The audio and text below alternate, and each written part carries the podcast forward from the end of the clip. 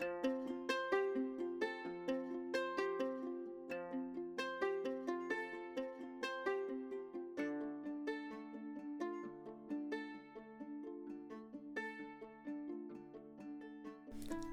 I'm Jen. And I'm Jen, Welcome to Marginalia Pod. where we treat reading as a sacred practice and find meaning and connections through our favourite books. I would like to begin by acknowledging the Guringai and Darug people, traditional custodians of the land where I'm recording today, and pay my respects to their elders past and present. I'd also like to acknowledge Tangata Whenua of Te Whanganui Tara, where I'm recording today. Well, it has been a rough week for both of us. Yes, it's been quite a long week. I'm ready for things to be easier. I'm also looking forward to that, although I think this week will be my harder week because my daughter is going away to school camp. Oh, is it this week? this oh, so week. intense. Yeah.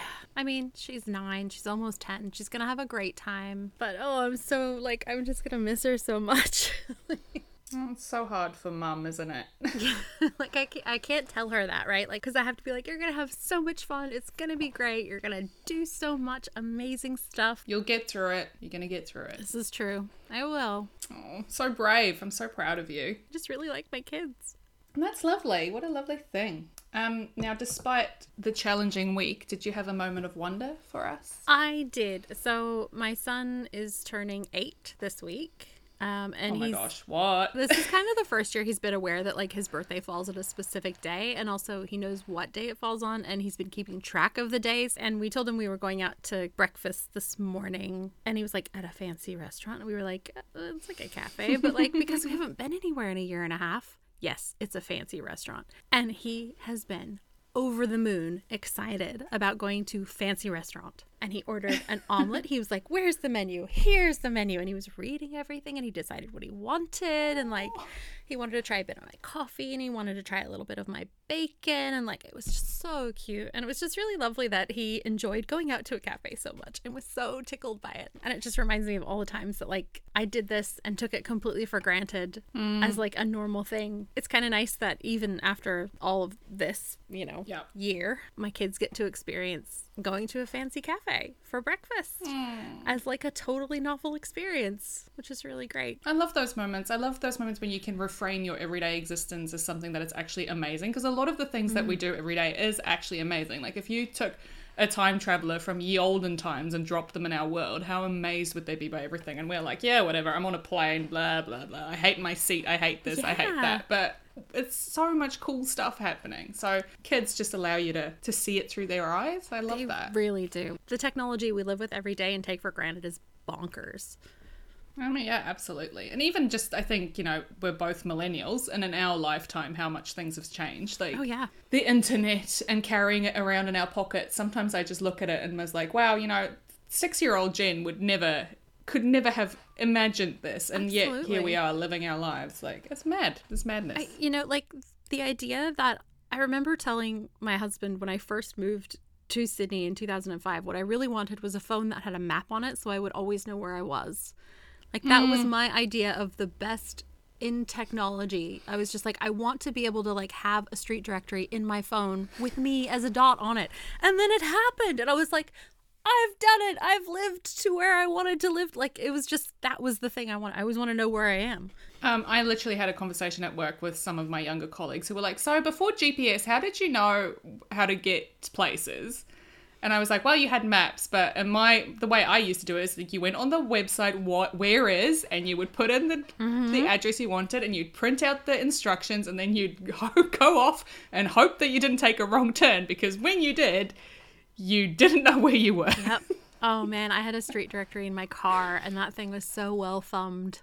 I used to like sit there and memorize the orders of streets. Like, okay, left on this one, right on that one, right on this one. There's a roundabout here. There's stoplights here. Like, because it shows them all on the map. Yeah.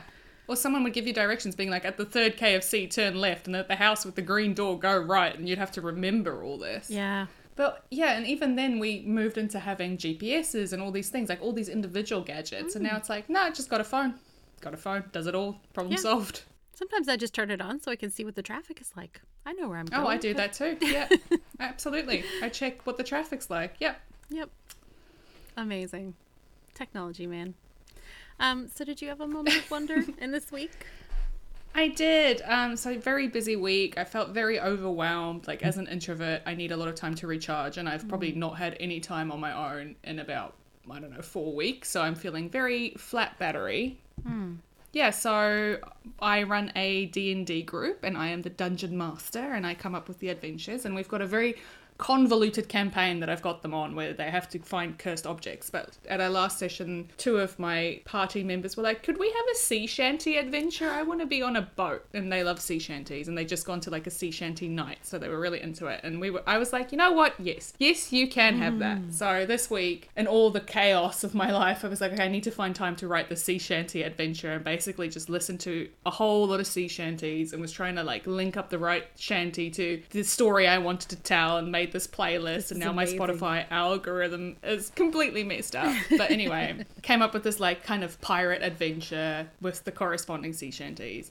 And what I actually wanted to do was write a musical where all the characters were cursed so that they had to sing and they couldn't talk. But then I just, that got too complicated, so we didn't do that. And therefore, the shanties just related to particular locations and particular relevant things. So I love that idea. I know. Maybe for my next mm. campaign, mm. I will do that. And it'll be like, you have to find the person who cursed them to lift this curse. Otherwise, everyone just sings everything because mm-hmm. I low key love love a musical. So yeah, we had the campaign today, and it was just like lots of fun, and everyone really enjoyed it. My friend calls in from Auckland, and we put her up on a screen, so she's like our our fourth party member, and yeah, it was just really fun. They always get really into it, so it was a little moment of wonder. That is awesome. I love people's imaginations. They're also different to mine. It's fun. It's fun to see it at work. All right. Uh, well, this week we talked about chapters 35 through 41, and we read them through the theme of rumors.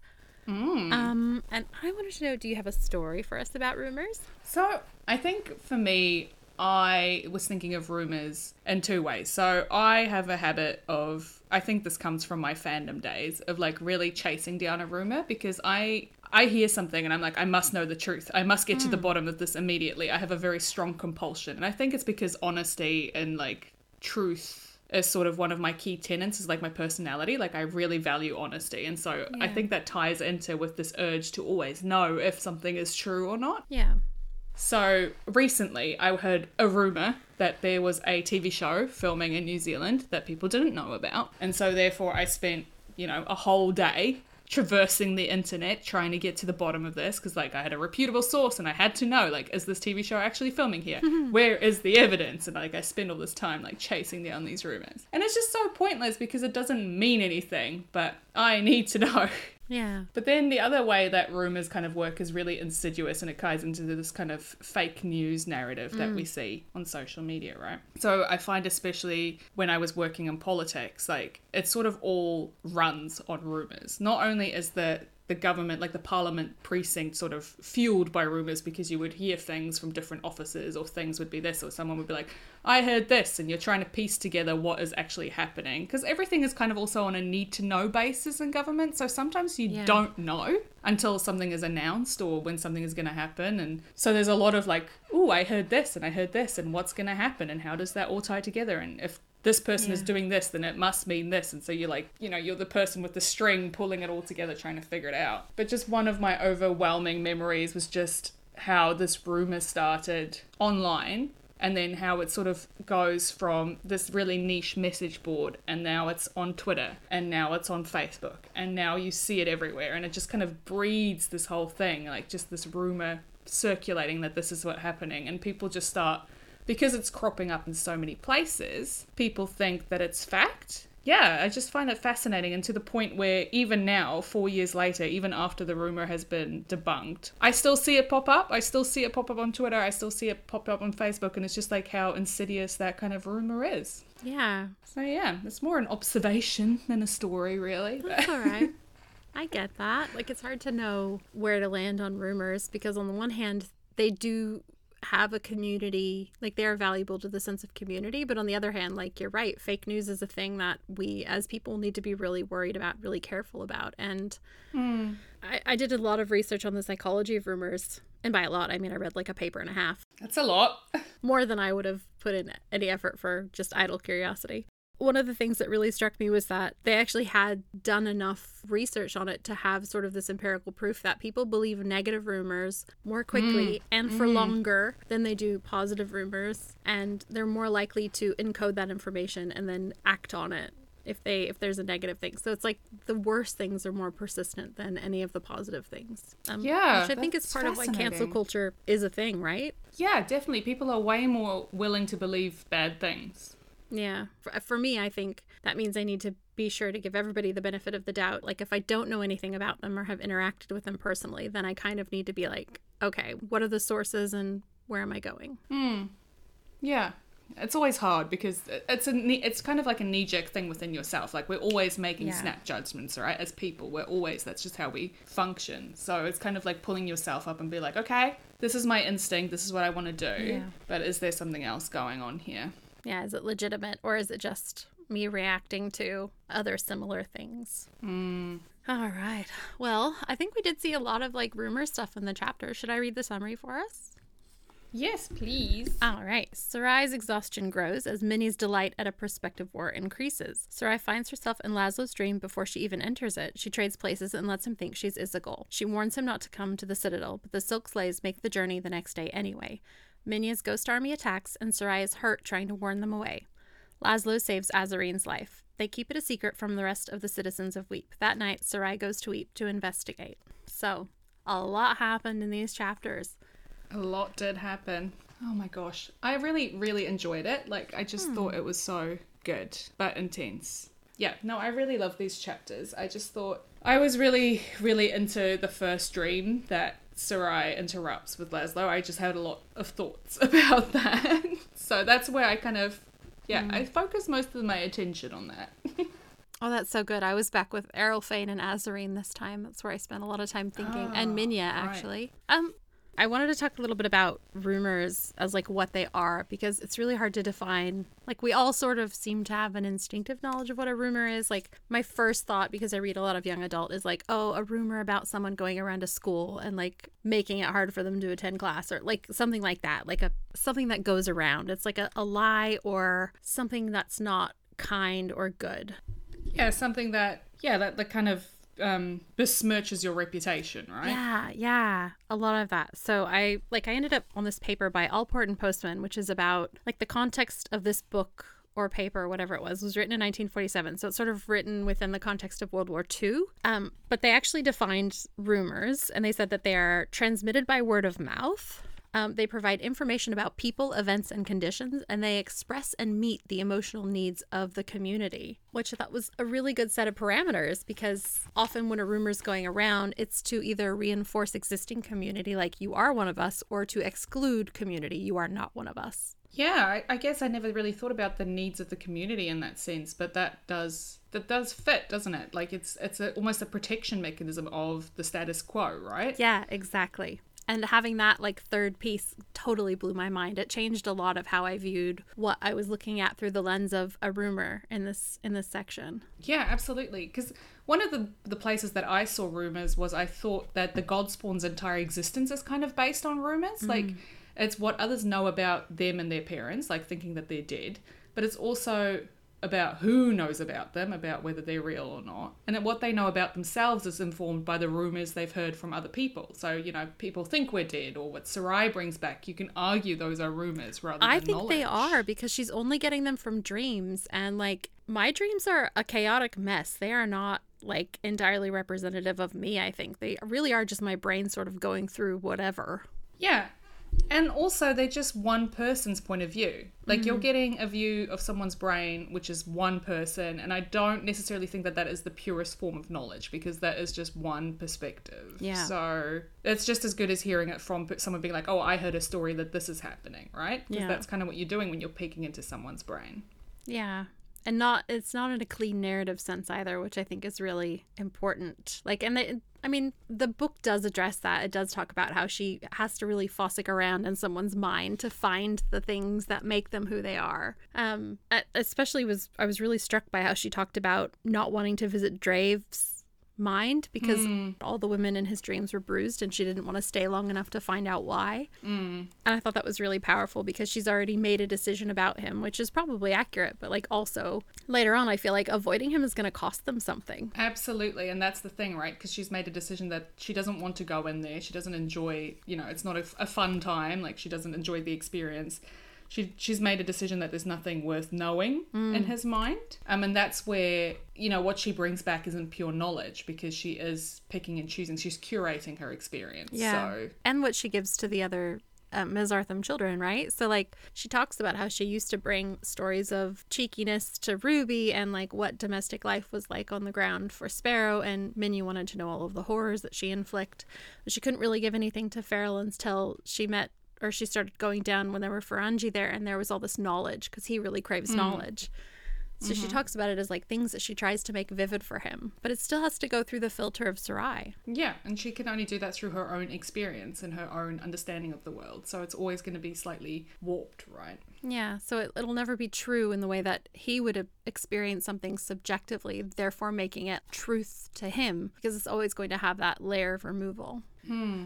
I also thought the idea of them having a future is a rumor. It's sort of a thing that they tell themselves. Yeah, like a little necessary fiction. Yeah, I thought it was so telling. I think on page 327, she says, Only one thing was sure whatever happened. From this moment on, the five of them would be like ghosts pretending they were still alive. And I thought, kind of like a rumor. They're a rumor about their existence. But then, haven't they always been living like that? Haven't their whole lives been mm-hmm. living as ghosts? They live by the rule no evidence of life. Yeah, yeah so like they were already concealing themselves from the people in Weep it really moved me when she was thinking about what if they left, what if they moved the city, and then they would be presiding over this empty city and they would just haunt this space. And it's it was interesting because they're not part of Weep. They essentially already haunt Weep, but she still the still the thought of the city being empty just caused her such pain. Yeah, I think she belongs to it in the same way that Laszlo does, you know? Like it isn't really somewhere mm. that she would have ever considered herself welcome or wanted, but it's always been where she wants to be. Mm. Um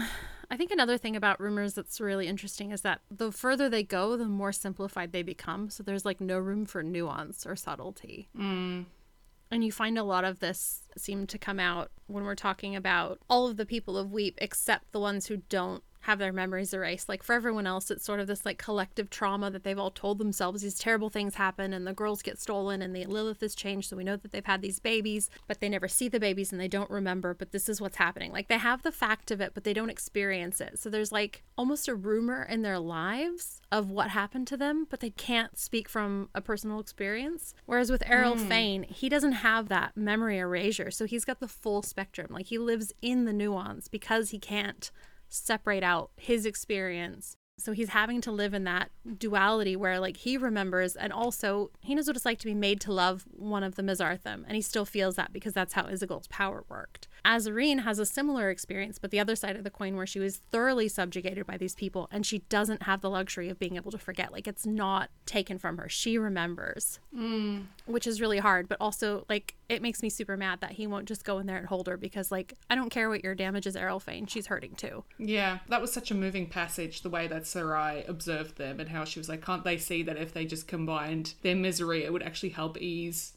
both of them. Yes. It was so insightful. She feels so guilty as well about being the child that he did have. I know, her guilt is really a whole thing, but then also his guilt and the way that the fact that she's alive has given him sort of a, a sense of absolution. Like he, mm. she doesn't read it as that, but that's definitely how Laszlo reads it, right? Like there's a sense of relief that the fact that they're not all dead. I wanted to ask you a question about that. Um, yeah. So on page 342, she said horror. That's what she had seen on his face and nothing short of it. But I I don't think it was horror at the fact that she was alive. I think it was horror at the fact that she'd been alive up there by herself for so long and was being like dragged away by these unseen arms who then came out and attacked him and Azareen. Like, I think he had to kind of relive the horror of the thought. Like, he was confronting the realization that he thought he had killed his own child and he hadn't. Because mm. he, he doesn't want to have been the person that killed his own child, even though, like, they all agreed that that was the thing that had to be done. And it's horrifying. But I think yeah. that she's putting herself into that in a way that isn't necessarily true. Mm. No, I wrote in the margins of that being like, I think you're projecting Sarai because I mm-hmm. think there's a lot of projection. Also, she assumes that Laszlo will hate her, like before she goes to visit him the second time. Yeah, she just assumes there's horror because this is what she's internalized about herself, right? Yeah. So I don't necessarily think there is even horror on Eril-Fane's face. I think there's probably disbelief and probably shock, but she projects horror onto him mm. Because that's what she thinks he will see. Because Minya Yeah. has arguably kept Sarai and everyone in line with rumors, right? Rumors about Yeah, about she's running a massive propaganda campaign. yeah, like that's how she keeps them in line, and it's all about they're gonna hate you, blah blah blah. You have to kill them. There's something of a, like a circular thing going on with Minya where she's just decided that the Godslayer would have killed them if he could have. And yes, that's true. But I Mm. don't think he would now. It's di- like it feels different now, right? He's had Yeah, 15 years to live in this like agony of grief. And he's obviously traumatized and tormented by what he had done that first time. Like it's not an easy thing. And I think a lot of the people of Weep who were there and who know about it, who don't have the luxury of forgetting, as Hmm. you say, are traumatized by what they did about the killing of the, the children in particular. Yeah, the guy from the council the day before was just like, I, I can't, I can't go up there. You should know. And Eril-Fane's like, but you Mm. know, you were there at the end. And he's like, look at me, I can't do it. So it was hard enough for all of them to have to do this thing. Because even though they are, you know, the god's children, if you will, they're still also their children. Yeah. Uh, Just back to Eril-Fane for a second. I mean, when Sarai comes out, she's already cut, she's covered in blood, and she's screaming and she's being attacked. So, like, could the horror not be the fact that she's, like, literally been injured and is in a nightdress and, like, screaming at them to go? And, like, I mean, she's hurt. Yeah, she's being hurt. pulled back as well, like those, you know, seeing her physically being pulled away Oh. and then oh. being attacked by these ghosts. And the horror of realizing that this is, you know, when Azareen says Nana, I just, it breaks my heart. I know, I know. Oh, Azareen. I think I've always enjoyed her perspective, but felt very much like, oh, Laszlo, oh, Sarai. But this reading, I'm really like, Azareen's who I'm keying into the most. Something about all of that perseverance and longing and just determination. I really love it. It's intense. I want to talk about that first dream that we get in this section when Sarai goes to visit Laszlo. So I have so many feelings about Okay. this particular dream. Firstly, I think Laszlo's dream version of Sarai, who he thinks is Isagol, right, is just a manifestation of a rumor hmm. because he's only heard rumors of Isagol. He has no real understanding of her. Yeah. And then Sarai remarks on page 304 it might have been her face, but it was a phantasm, just a scrap of memory dancing on a string, and everything it said and did came from the dreamer's own mind. That's what a rumor is, right? You just hear the scrap of information and then you build this entire world around it. So I thought that was really interesting. But so much stuff going on in this particular section. So, in terms of our other theme, knowledge, Laszlo's dream state kind of challenges the knowledge of reality. Now, I don't want to get into like postmodernism and deconstructionism and Derrida here, but like, what is reality? and then Sarai dissolving the dream version of herself and taking her place, trying to do it without Laszlo realizing, and taking control of Laszlo's dream is actually a great manifestation of deconstructionism because mm. she allows her reality to infect Laszlo's. So, you know, it's this idea that no reality is pure, no concept is pure, nothing Yeah. is pure, it doesn't exist in its pure state. And like Laszlo remark like observes it on page 305 as a sort of sharpening of the lines of her as though a diaphanous veil had been lifted. Yeah. She felt more real than she had a moment ago. I actually wrote in the margin there that it was like he was getting the truth after hearing a rumor. Yes, absolutely. And then on page 309, it was Laszlo, she thought it was his mind. The rules were different here. The truth was different. It was nicer. I loved that. It's kind of like this dream is just a pure state for both of them where they can park their separate truths and come to a more whole understanding of what is happening. And then, of course, to bring everything back to Harry Potter, because of course.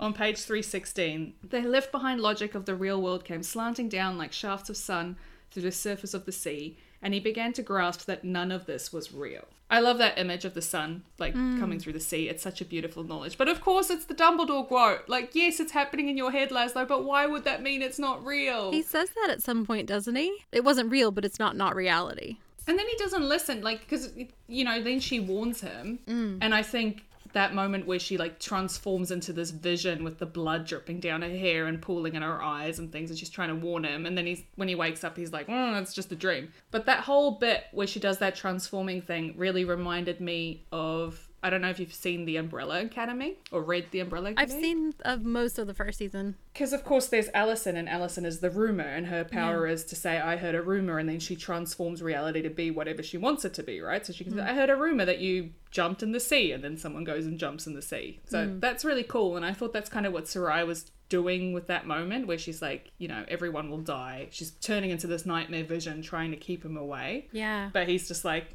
oh, well, it wasn't real. Yeah, Which is quite frustrating. Just a dream. Um, the passage I was looking for is on the bottom of page 347, where he says, But he couldn't quite convince himself that it wasn't reality in its way. It hadn't occurred in the physical realm. That much was true. So even though it wasn't happening in like an observable way, it was still happening. Yeah, and he goes on in that section to also have that line where he's like, his mind had touched her mind, and that seemed to him a deeper reality and an even greater intimacy, hmm. which I just think is beautiful. And then he's like, you know, there are no limits on my dreams. I can do what I want. Because he he also remarks that he has always like he's always been really vivid dreamer, Yeah. but he's never had it to this extent. And I wonder if it's the proximity to Sarai that allows him to have this really vivid experience. and like, Yeah. I know that she's called the Muse of Nightmares, but she should really just be the goddess of dreams. And if mm. she's the goddess of dreams and he is Strange the Dreamer, does that make him the god of dreams? Ooh, I love that. Co-signed. I'll say yes on that. My personal opinion is that it's the like proximity to Mazarthian. Oh, yeah. Yeah, okay. Probably makes sense because that's what starts to change it. Yeah, like that's affecting his skin color already. Like he's touching it and he's going gray, and he's like, "Oh, it's not washing off." Even though I spent literally all night in the bathtub, but you know, mm. YOLO. I'll just keep getting into silk sleighs and shrugging off dreams. The other thing I love about that initial dream, like this is just so insane. Like we've got this whole thing about what is real and what is reality, and then in the same dream we get this hardcore personal identity philosophy that's happening. Like, Oh, yeah. Sarai is the Oracle of Delphi standing in front of Laszlo, being like, "Know thyself." Mm. You know, she's like, "Who are you?" And Laszlo says it was the smallest and biggest question. He didn't know what to say, and I'm like. I think Laszlo, with all his introspection, actually has a very good idea of who he is. He has a better idea than, say, Thyon Nero does Oh yeah, absolutely. even if he doesn't fit into the social structures, that's the thing where he breaks down because he's like, well, I'm this and I'm this. So within the world that I live in, I don't fit. But that doesn't mean he doesn't know who he is. Yeah. I love that because he was sort of like, well, how do I explain myself? What do I say? And he takes her back to the library, which I think is really telling because he's not actually a librarian, but it was where he became Strange the Dreamer. Hmm. The yeah. formative years of his life was spent among these books, being able to learn, to read. He was working, yes, but he was also like developing his own interests and nurturing his passions. So, yeah, he might say he doesn't know who he is because he has no name and he's a foundling. And like he's made peace with that to a certain extent. But like he you're right, he has way more of an idea than almost all of them. Yeah, and I like that in that bit we get that kind of recall to the Mahalath, you know, the mm. fog that turns you into a god or a demon, which we saw way back on page 181 is the definition that Yeah, the up. inter interstitials. Um, yeah, and she asks Sarai asks Laszlo, you know, would you would you go into the fog? And he's like, yes, of course. And she's like, oh, you you said that so quickly. And he's like, no, I've spent years thinking about this. It's not a quick decision, which again just shows how well he knows himself. yeah. I mean that's an interesting thought. Like I don't think I would take that risk. I think I like myself as I am. Meh, I'm the same. Yeah, But then when I was 20, I might have answered differently. absolutely. Yeah. yeah, it's definitely a maturity thing, I think. But that whole bit in the library makes me think as well. Would you call things like fairy tales and myths and legends are they rumors? I don't know. I thought about that too because I want I wanted to really have a stronger link than just the idea of because the strongest link I felt was Sarai pulling concepts out of dreams and then translating them for the rest of the Godspawn. That was like the most rumor I could think of. So I thought, oh, maybe it's in all of the like stories. But everything that has been a rumor to Laszlo has kind of come true, right? Mm, yeah. All of these rumors have really borne out for him. So the stories that he heard were all second, third, fourth hand from this monk whose grandfather used to make the trip, right? Like, eh, I mean, it was everything he heard about the Unseen City, about Weep, was all rumor until he started doing his own research on it. And then it was still a lot of hmm. conjecture, but there was so much truth in it, right? Like, the cusp Yeah. actually is the melted bones of demons, right? You know, he made a joke about the problem being the seraphim coming back and there's a giant angel over the city. I just feel like he has this uncanny way of being able to get to the kernel of things and find the truth in it no matter what he is or who like what he's dealing with. He's always able to find the truth of it. Although we could argue that the Mesarthim chose that form to come to to weep because they heard a rumor that they worshipped the seraphim and so they're like you know what we should do we should be seraphim mm. when we go down there mm, Yeah. I can't remember enough of the sequel to know if that's what happened, but I'm pretty sure that they, like it was a deliberate choice. I think the other like most obvious thing about rumors that I saw is Eril-Fane actually not wanting to start a rumor, so that's why he forbids them from talking. Right? He's Yeah. like, I cannot have people thinking about this, talking about this. Everyone will panic. So ixnay on the children. yeah, I, I thought that was a really interesting thing because they really only saw Sarai, right? And then all the ghosts. Mm. So they haven't seen the other four. No idea, right? Mm. But they did see, like, he has seen his daughter and he knows that that's his daughter because she looks like Isagol and he was Isagol's consort and, like, it all lines up. I could not imagine what he's going through. I found it really interesting that Sarai was super worried about the impact of those rumors and she was, like, expecting, because she's talking about on page 349, she was expecting the panic and preparation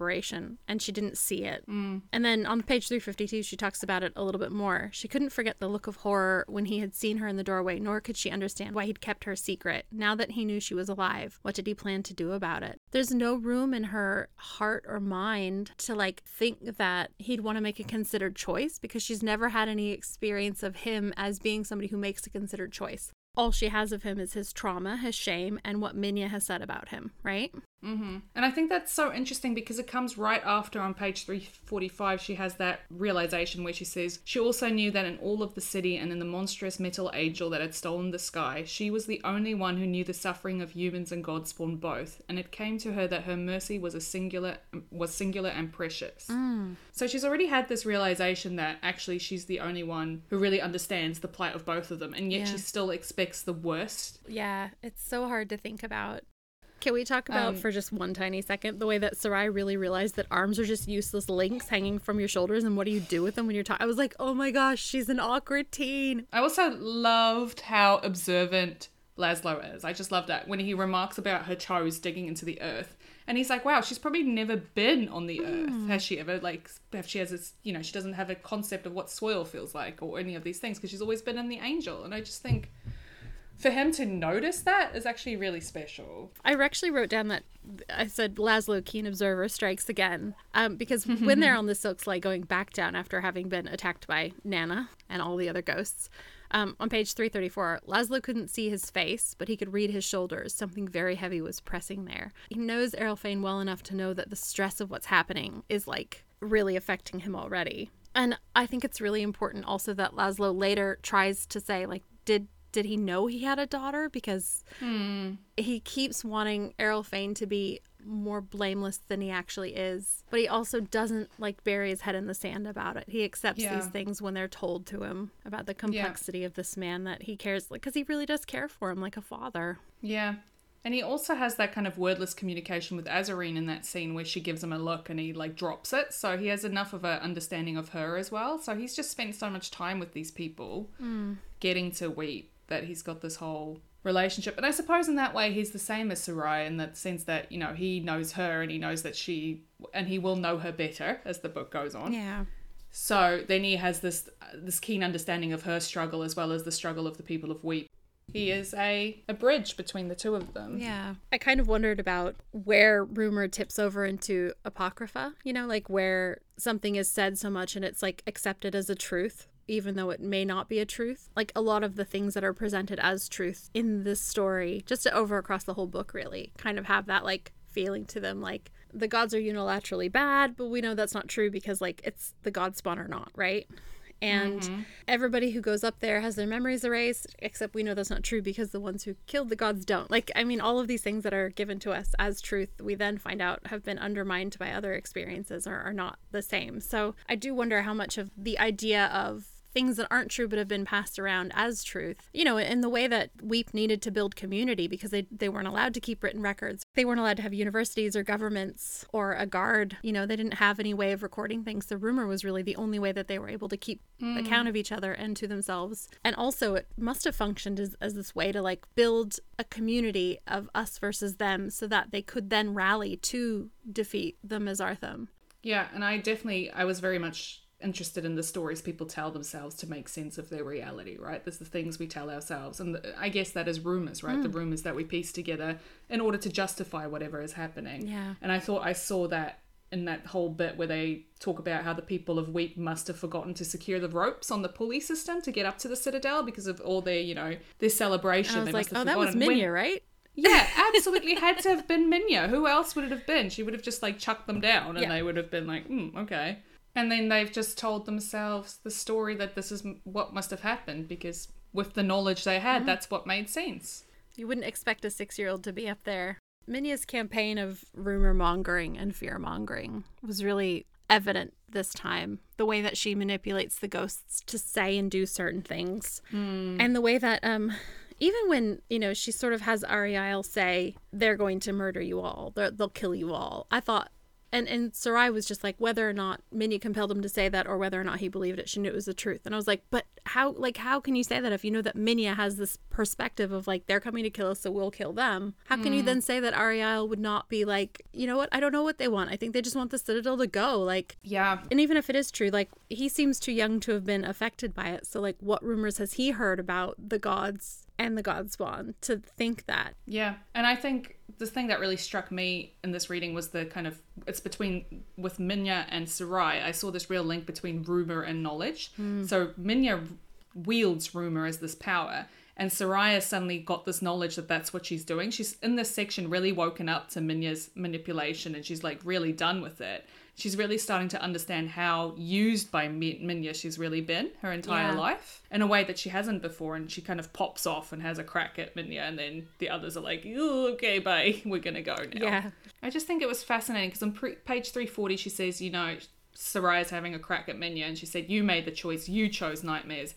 I was too young to know better. You used me like one of your ghosts, which, you know, is intense. And then later, she's having a bit of a crisis of conscience where she says she hadn't meant to choose. That wasn't what she'd done. She she wasn't a traitor, but she wasn't a murderer either. Pacing, she felt as though her life had chased her down a dead end corridor and trapped her there to haunt her. And she's just like Yeah. overwhelmed by this knowledge of like entrapped by the story that Minya has told. And she feels so guilty because she had other knowledge, but she never shared it with the others. She could have changed the narrative. Yeah. But she didn't. I just can't get behind the whole an eye for an eye thing. I think Minya just really wants her vengeance. She really does want it paid for in blood. And there's something about Minya that is fundamental to keeping them safe in a way that it has just basically like carved away all of the compassion and empathy she might have ever felt. Like mm. whatever she has, her entire focus is on keeping them safe, protected, and away from the humans. And because of that, she does some really atrocious things. But I think Ruby actually has it right when she says, I'd rather be on Minya's side than against it. Yeah, I love that bit because Ruby says, you know, she's gruesome, but she's gruesome for us. And then she's like, would you ever want to be against her? And Sparrow, being so observant, looks at Sarai and sees that Minya has already started to, you know, turn against Sarai, has already taken the lull from her. And she's like, mm, no, actually, I don't want to be against her. Yeah, that's hard. It was hard to see, but I did love that she was just a bit snotty about it and said, Why don't you give her a nice warm hug, Ruby? You know, when Sparrow says it, like she's really ticked off. Hmm. She's the gentlest one, and she wants the most for everything to be peaceful. But even Sparrow, I think, really sees what Minya is doing. Maybe she saw it before the others, like before even Sarai. I feel like Sparrow had a better understanding of what was happening. And I feel like Ruby is just head in the sand, oblivious to it all.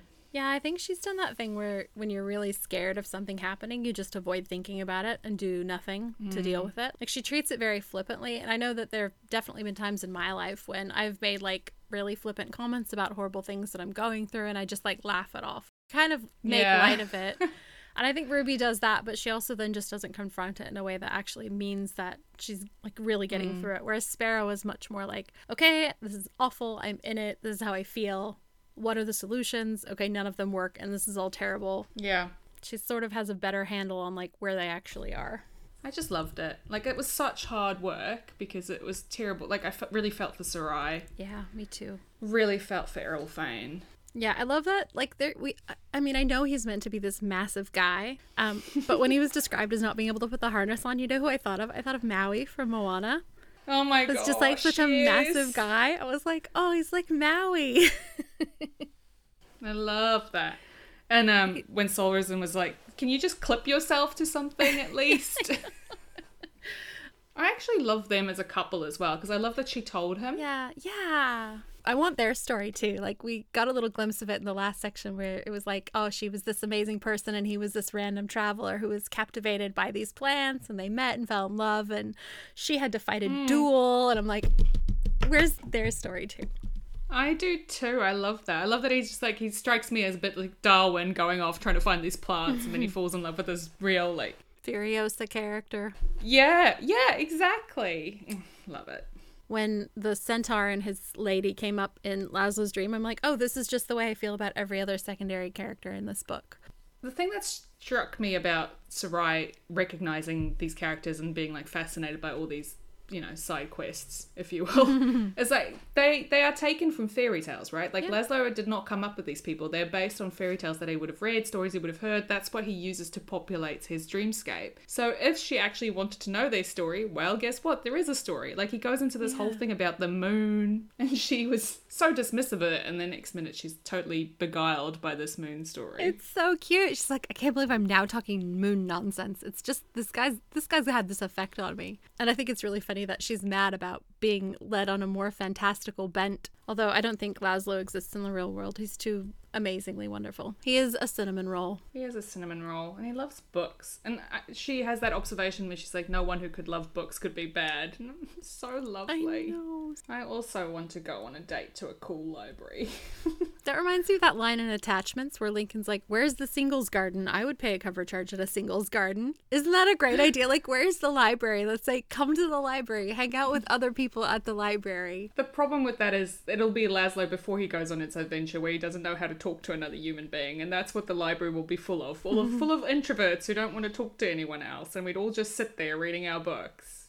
I do love that Master Hyrrokkin turned up as well. That was really know, cute. And how, and how he embarrassed Laszlo. I'm like, Laszlo, you're in control of this dream. You are allowing him to do this. So you want to be embarrassed? But he doesn't realize it's a mm, dream. He's just on a date with the beautiful blue girl and her beautiful eyes. It was really wholesome. Um, another thing I was going to say on the whole dream personal identity bent that I was on is also in the second dream, Sarai has this line on page 358. Sarai had never in all her life been asked her name or told it. Mm. And I, of course she hadn't. Who would ever need to ask her her name? And the fact that he does, it's just, oh, it moved me. I think that line hits me so much harder because the only exposure they've had to the outside world is through her moths and Minya. Like they've never actually encountered anyone else. And she's so used to being unseen. Like like she's literally the definition of a marginalized person, experiencing life through the experiences of other people, but unable to access any of it. when she is seen, it's as Isagol, right? Yeah. So this is real like misappropriation of identity. It's no wonder that she's so conflicted because she she can never live as herself fully in the world. I- really love that Laszlo, once he figures out that she's real, like he recognizes her. He doesn't think, he doesn't really think that's his goal, but he still has to check. Hmm. And he's like, well, I dreamed her twice before, so maybe I'll dream her again. Okay, can't get to sleep because I'm too excited because I might see her again, but I'll just think about what I would like to, like, maybe I'll sit down and have a nice cup of tea. I I actually So wrote wrote in the margins of that, haha, you nerd, because he spends all that time getting ready for his little dream date. And he's so weird and awkward about it, and he wants everything to be perfect. And I'm like, oh, you are just you're this little cinnamon roll. He is, he's so good. And like, she was so startled that he was like waiting for her that he, he like backs up, like, I'm so sorry, I'm so sorry. Because he's so eager, he's just standing there like, huh? You coming? You coming? Are you coming? going back to rumors and how people are inclined to believe negative ones over positive ones, right? I love that he's the opposite of that. I love that he's immediately like the thread of hope guy. He looks for the best in mm. everything. And by the end of the first like few minutes with Sarai, he wants to help. Like he mm. wants to know what he can do and he wants to know everything about her and how he can help her and like Yeah, and that's another thing that really like stood out to me in that section on page 355 when she says no one in the citadel had ever cared that she was hurt because he asks if she's okay and he wants to look after her. It's interesting because if we look at it through the theme of rumors, like Laszlo is so eager to believe. Like mm. he's the first person who believes a story but believes a rumor. He's always the one chasing it down. He fully Yeah. jumps into it. But he is always looking for the silver lining, for the positive bent. He might hear a rumor but he doesn't believe the bad side to it. He Yeah. goes looking for the good side. And that's a superpower, I think. man, I just I love how awkward and nerdy he is. He's the best. Yeah, this bit. You're not my idea of a nightmare, he said, blushing a little. I'm glad you're real, he added, blushing a lot. So cute. He's just an idiot and I love him. I love that he's an idiot because he's he's also himself, which I think is really important. Like I'd rather somebody be an idiot and themselves. I wonder if he'd met her in person, like if if they hadn't met in a dream, if she had come down and he'd run into her, whether he would be capable of the same interaction. But is it because he's already met her in what he thought was a dream state that he is sort of freed from a kind of awkwardness that he would have had otherwise? Yeah, maybe. I think there's something to that. It's Harry and the Patronus is casting it knowing that you've already done it. I was going to say, or it's a friend of a friend. Like, because you have a friend in common, you feel like you already know enough about them to be like, oh, yeah, my friend likes you and I like my friend. So, Common ground. yeah. He already knew he could talk to her because he had in the dream before. Yeah, it's knowing you can do something because you've already done it. I also loved that while she's having this dream date with Laszlo and she's having this amazing conversation where someone for the first time ever has asked her her name and if she's okay, she's still looking out for Azareen and she goes into Azareen's nightmare and makes it better for her, Yeah. lightens her weapons, you know, diffuses the ghosts. Yeah. That, that It's a lot. It is a lot, and it makes me hurt for her. There are so few characters who I feel like I really want to protect, love, and Azareen is one of those. She, like Laszlo, is always trying to do the right thing. Um, should we do our in-depth marginalia? Yeah, why don't you go first this time? Okay, I have a slightly difficult one. I'm going to choose the second one that I picked because I think it kind of speaks to an interesting concept. Um, and on page 325, as Laszlo and Eril-Fane and Soulzeren and Azareen are going up in the silk sleigh, they're seeing the citadel up close. And, you know, Laszlo's talking about how even though it's all created out of a solid block of Mesarthium, hmm. you can still see, it looks as if you can see the hip bone jutting out through diaphanous cloth. And it reminded me of, like, you know, that scene in Pride and Prejudice where she's walking through and you can see all of the sculptures and they're like super beautiful and they look very gauzy and like there is such an art to hmm. that. And so the hmm. bit that I wanted to to go in deep on page 325, whatever else he had been, Skathis had also been an artist. And I think that there's definitely room to have these conflicting things about people or you know like we can think two different things we can accept that he was a monstrous being who abused people for centuries and also that he was an incredibly skilled artist. Like they don't have to be one or the other. And it's really important to remember that because when we create this idea through rumor or whatever that people are only hmm. monsters, we take away the fact that they were also like people. We always need to remember that people, even when they do monstrous things, are still people because that stops us from becoming monstrous too.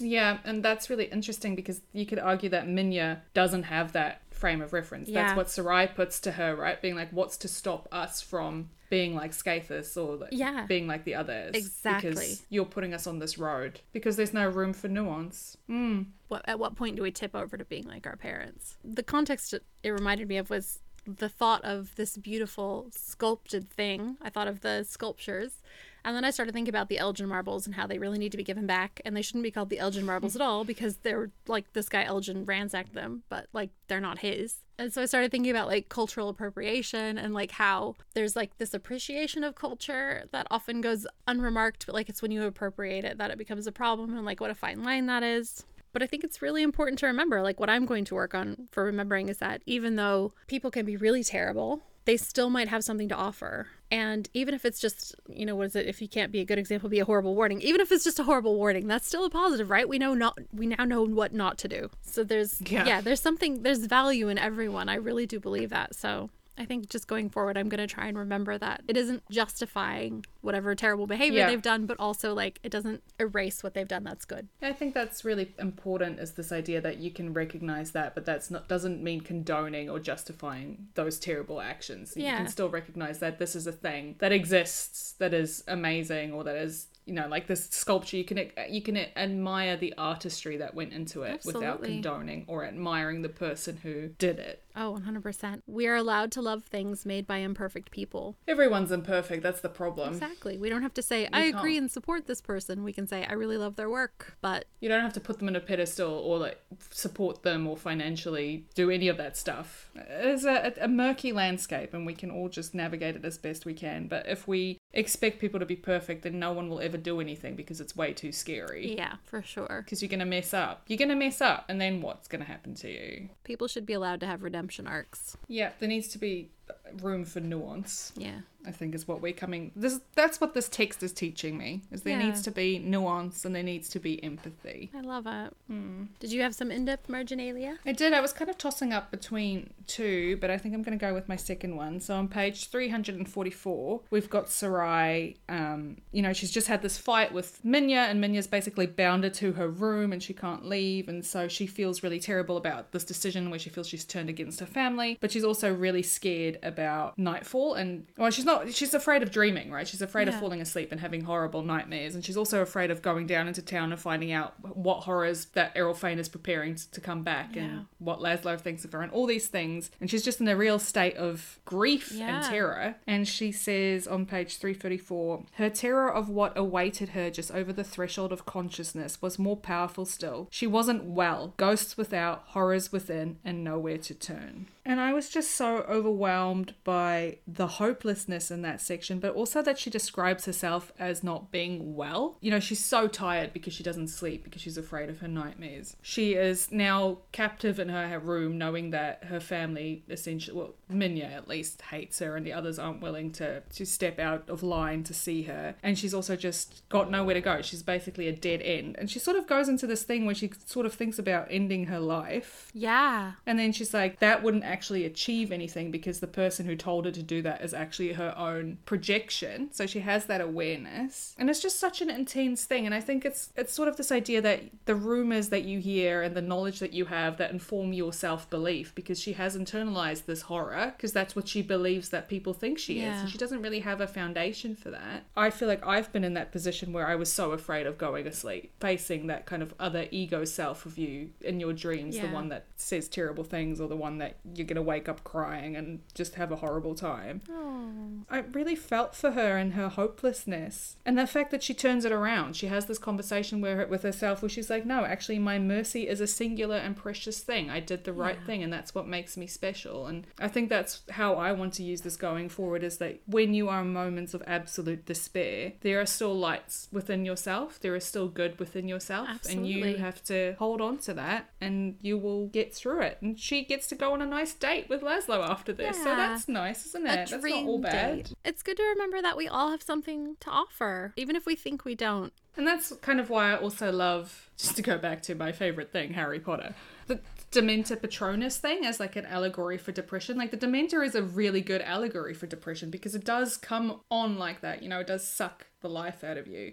And this idea that hanging on to the happy memories, the things that matter to you, the things you love, that's what gets you through it. And I think that's kind of what Sarai does here as well. She Yeah. she finds this happiness within herself. Not happiness necessarily, but pride and just conviction being that she's doing the right thing Yeah. and that's what gets her through this this moment so yeah that was mine We all have something important. We all have something to give, and we all have something valuable. um did you have a character you want to spotlight and i feel like i know who it's gonna be Gee, I wonder. Um, yeah, I want to spotlight Azareen. This girl has been so badly traumatized. She didn't get her memories erased. She gave birth to a baby and she didn't even look at the baby, but she still hears its cries. I mean, the baby was taken from her, and then presumably sometime after she, like, somebody did something, that baby is gone. And then she has to go up to this horrible place and deal with that because she is the second in command, and it is her job to go up to the Citadel again and check it. Mm. And she's willing to do that. And then her ghost Nana tries to bash her head in, and then they get back down, and her husband,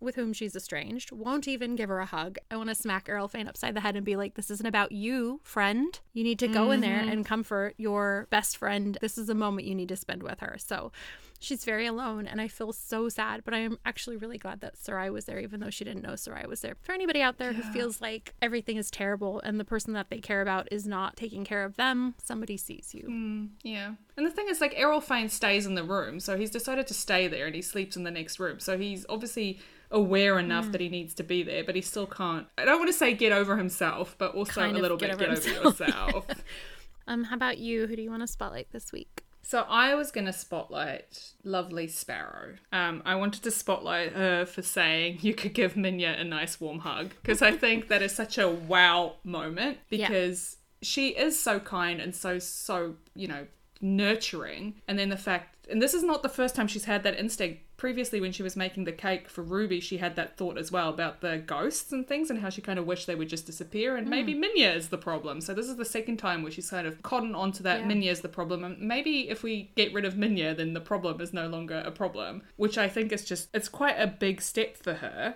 Because it also says in that section, she Sparrow said that line with an unaccustomed edge to her voice. So you know, there's like there's definitely bite to Sparrow, and then she is also the only one who sort of hesitates when Minya sends them away to confront Yeah. Sarai, and she mouths sorry to Sarai, and Sarai describes her as a really empathetic soul, which I just love. And then she does Sarai's hair, and she does all their hair, and she just spends that time. I just feel like she's in such a difficult position, and she's Yeah. trying her best within the system that she knows. She doesn't quite know how to dismantle the system, but she wants to try. And I think so many people find themselves in that situation where they're caught in a system that they know isn't right, isn't fair, and we don't really know what to do about it. But you know, if you're trying, look, trying is better than nothing. Yeah, exactly. So yeah, shout out to Sparrow for being lovely.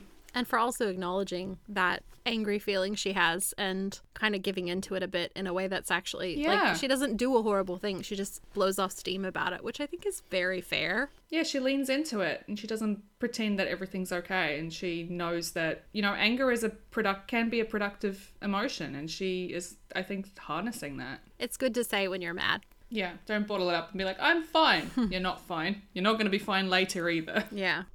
All right. Well, next week we're going to be reading chapters 42 through 48 through the theme of solitude. That is going to be quite a lot, I think. So I'm excited to get into it. Like, I'm really sad that we're on, you know, the seventh recording, like our seventh episode. But I don't feel ready to let these characters go. I feel like there's still so much to delve into. Well, I shall chat to you next week after we read the next few chapters. Amazing. Look forward to it. Thank you for potting with Thanks me. Thanks for potting with me. I'll see you soon. Bye. Bye.